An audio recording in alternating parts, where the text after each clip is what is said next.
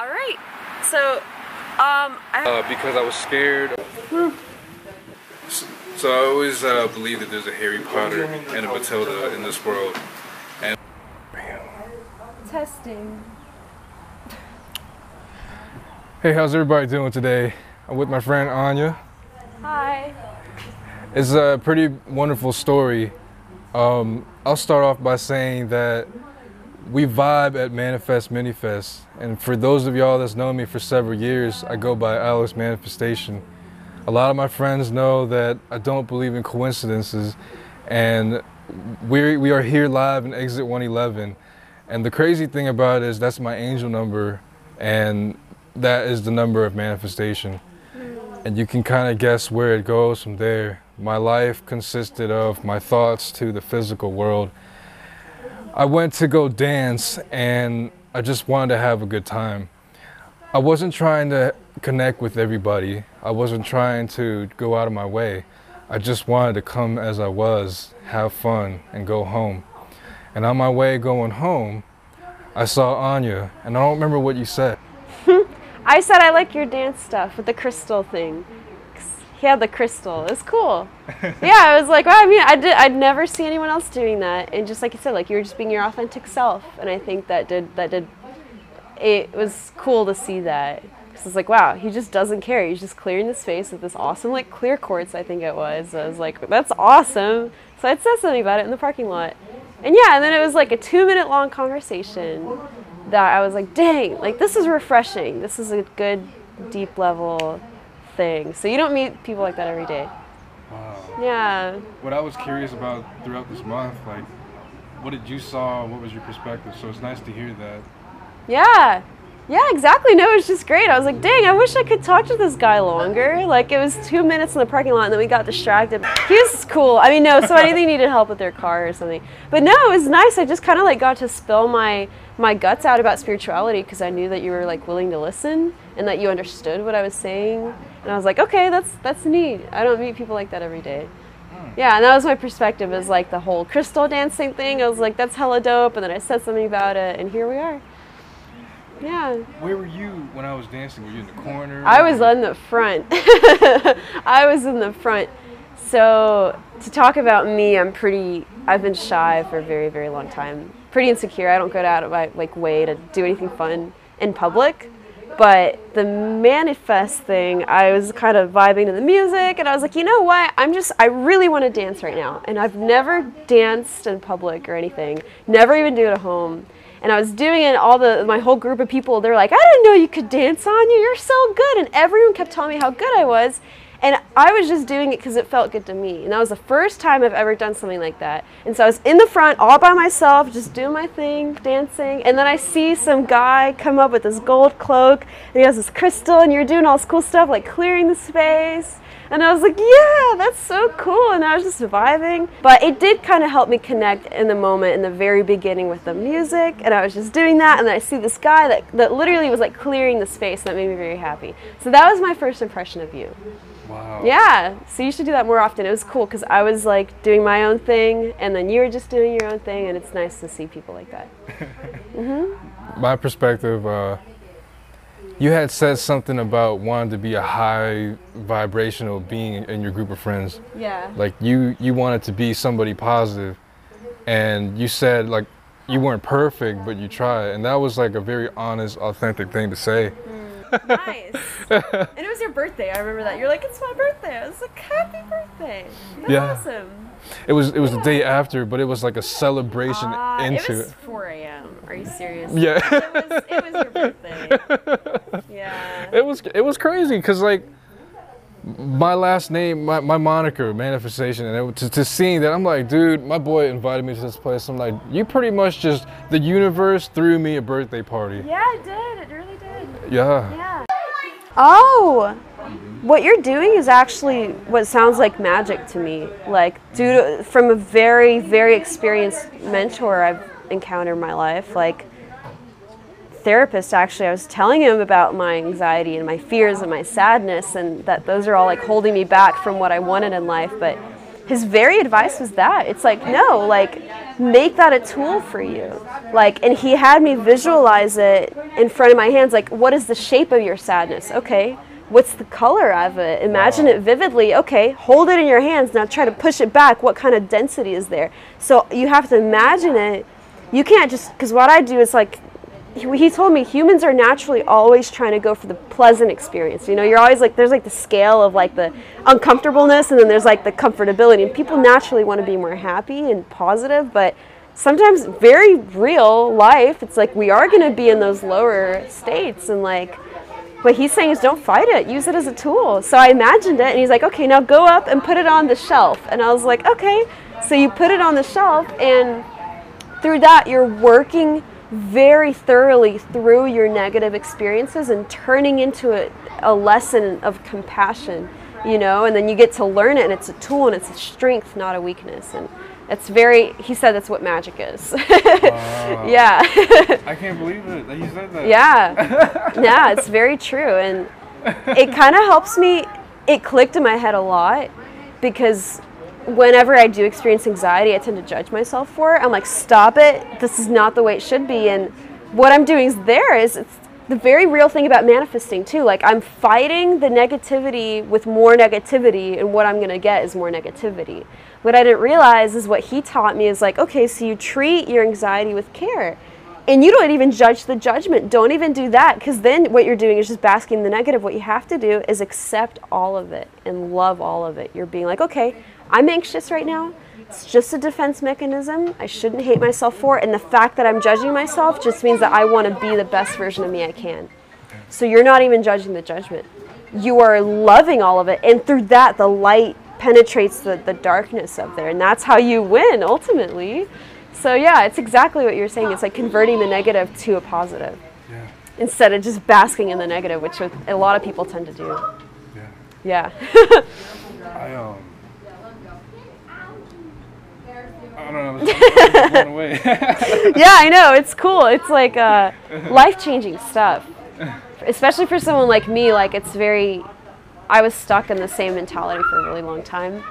And my life is like changing immensely throughout my day, but it's all about the mindset. It's literally nothing is going to change your life besides action and your mindset. And a lot of those are, they're both intertwined, you know? I'm curious. Um, I always ask people this. Sure. So, what was like the bridging gap of how you you tapped into your power? What happened? Like, did somebody cuss you out? Did, did somebody just Your power, what do you mean? like like uh like when when you found your light? When you, okay. when you stuck with it till this day that made you who you are. I will tell you, there's a few catalysts. I've always been kind of a spiritual person. I've always just preferred to be that way. It makes my life a lot more meaningful. But there's one time when I was standing in my backyard and I was just thinking about my future and I'm overwhelmed by my future and like how uncertain it is, but I know I want to have big plans. I just know it. I, I have big plans but to achieve them like there's all this inner stuff going on so i think it's when i realized that i can't change my outside world until i work on myself inside and i realized that like i have to get over my fears pretty much be work on being the best version of myself for others be good at socializing. Like i have to pretty much do all achieve all my goals as a person if i want to ever succeed in my future as a big person. Specifically with music. Like let's say i do get successful i have to keep that in mind. That's a possibility. And i won't be ready for it unless i work on myself and start by step one. You can't change the world unless you change yourself. yes. Yeah that's what i realized so that was the catalyst for me It's, it's, it's Yeah. a common thing to hear, but it's very important because you, Bruce Lee, this is one of my favorite quotes that could help change your life, and change mine. tell me He said, uh, he said something along the lines of, I don't live up to your expectations, you don't live up to mine. So basically, if my parents want me to do something for them, will they do the same for me? Or is it easy for them to tell me what to do? uh, So when you when you think like that, yeah like are you, you you can't expect something from somebody that won't do the same. yeah And I, and and that really Yeah. changed my whole thing. yeah Yeah. That's great. That's a big lesson too. And it's a really relevant one because we're social beings. We're naturally going to come across other people. And like Bruce Lee said, everyone has different expectations of the other one. and it's funny because my meaning I derived from that upon hearing when you said it was actually different than what you said, but what you're saying is just as relevant. It's like you have to realize you can't change other people, and that kind of gives you the freedom to work on yourself. And for me, the the impression I got of what Bruce Lee said was like, your I think kind of similar, but like your perspective is your reality. So like, why focus on what other people think of you when it's just going to be different anyways. Like focus on you and then that's all that matters. your perspective is your reality. But I think it's similar, right? I don't know. Yeah. Yeah. So, uh, yeah. You said you do music. You, yeah. And you did it when you were 10 years old. Yeah. So, so tell me how that story went. Yeah, sure. I'm glad you're asking. Um, so, I mean, I grew up with a grand piano in the house, and I was also the youngest kid in my whole family, and I would see everyone else playing the piano. And I was just so jealous. I was like, I want to play that. Like, that looks gorgeous. And I remember any chance I would, I would ever since I was like tiny, I would play the piano. I would try. And it wasn't until I was like nine or 10, I remember I had made my first composition on it. Once I got good enough, I wrote a song, and it kind of just went from there. To this day, I get musical ideas a lot. Every day, I get a few. And when I say musical ideas, it's like a melody I'll, I'll hear. I'll hear the instruments, I'll hear the chord progression, I'll hear the words, whatever it is. Just any idea for a song. So I'm a song composer. And I, it just comes to me. And the challenge of it is, I think I briefly told you earlier, but it's the execution of it. It's like you have the idea, and the idea is perfect, right? So it's in your head, it's imaginary, it's in a whole other realm. But the real challenge is bringing it to the physical realm, creating something tangible out of it that sounds remotely like what you heard in your head. So that's kind of wow. my career. I'm trying to pursue is like getting really good at songwriting and making it tangible and sharing it with the world. It's kind of terrifying but that's the part of being an artist. You have to like show people. And so it took me a very long time to actually show my art to the world. It wasn't until I was like 16 or 17 and I'd already written thousands of songs at this point. I, that's all I would do, like in front of my laptop. Yeah, like for anything, I'm just messing around. Like I have so many voice recordings. That's how it started voice memos pro tip as an artist write down your ideas. Like that's what helped me. That's the pro tip i'll give is like as an artist you're to forget. Like you tell yourself i'm not to forget this awesome idea. It could be whatever. It could be an idea for a movie. It could be an idea for a book. It could be some poetry. It could be you know a drum beat. It could be an art idea. Anything. Write it down because you're not to remember. And because of that i that was a big lesson i learned and now i have thousands of ideas if I ever need somebody to, if somebody ever tells me write a song, okay, I have a library now and I can go through and they're all different. It's each ideas are solid. So just record it. Okay? so anyway, I started doing that and then evolved from just voice memos to using a software called I use Logic right now. I use Logic Pro. Um, and I just produce, I'm a multi instrumentalist. So I had to learn piano and guitar and singing in order to get those ideas out there. Um, but through learning those instruments, I learned just as much. Like I love to perform too. I'm not the best at the social part of it yet, but I do love to play instruments. Wow. So yeah, I don't know. It's just the whole thing. I just love music. Wow. Yeah. so, um, I have this one guide in my life, and I came to him. He's like a professional, you know, licensed therapist and stuff. And so, I came to him about my issues with like one day I was just really feeling the anxiety, really feeling like the the darkness of the day, and I just came to him and like about once a month I have like an existential crisis, and I think that was around that time I was having one, and so he told me something that really changed my life, and this is fairly recent, but I feel like it's gonna kind of connect with you in some way. He told me like same thing I was saying earlier, like embrace the negativity, but this time he was saying, you know, like emotions are information. You know, emotions are information. It's like telling you that you know you feel a certain way and i actually cried in his office and i have a really hard time doing that like wow. a really hard time crying even when if i'm alone just because i've been taught wow. to be like wow. I was you know taught by a very like kind of military dad like don't show your emotions they're weak you know just be practical and so recently i've actually been embracing the concept of like crying in front of people and crying in public and crying when I need to. And he said, like, when I cried in his office, I was very embarrassed about it. And he, he just handed me a napkin, a tissue, and he said, this is good. You know, you're releasing energy.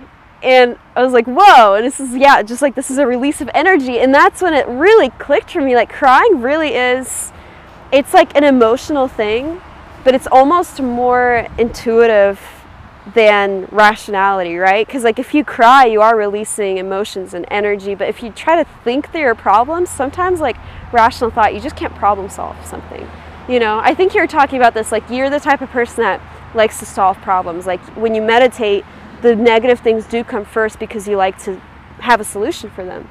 Yeah. And so sometimes you can do that, but not through rational thought, through emotions and energy. And I love that you're telling me that there's a girl that burst out crying in your meditation thing because I want to get to that point. I actually, I don't see it as a weakness anymore at all. I used to. But I would never judge someone if they cried in front of me. I would only judge myself if I cried in someone, and I want to stop that. Stop judging yourself, Anya.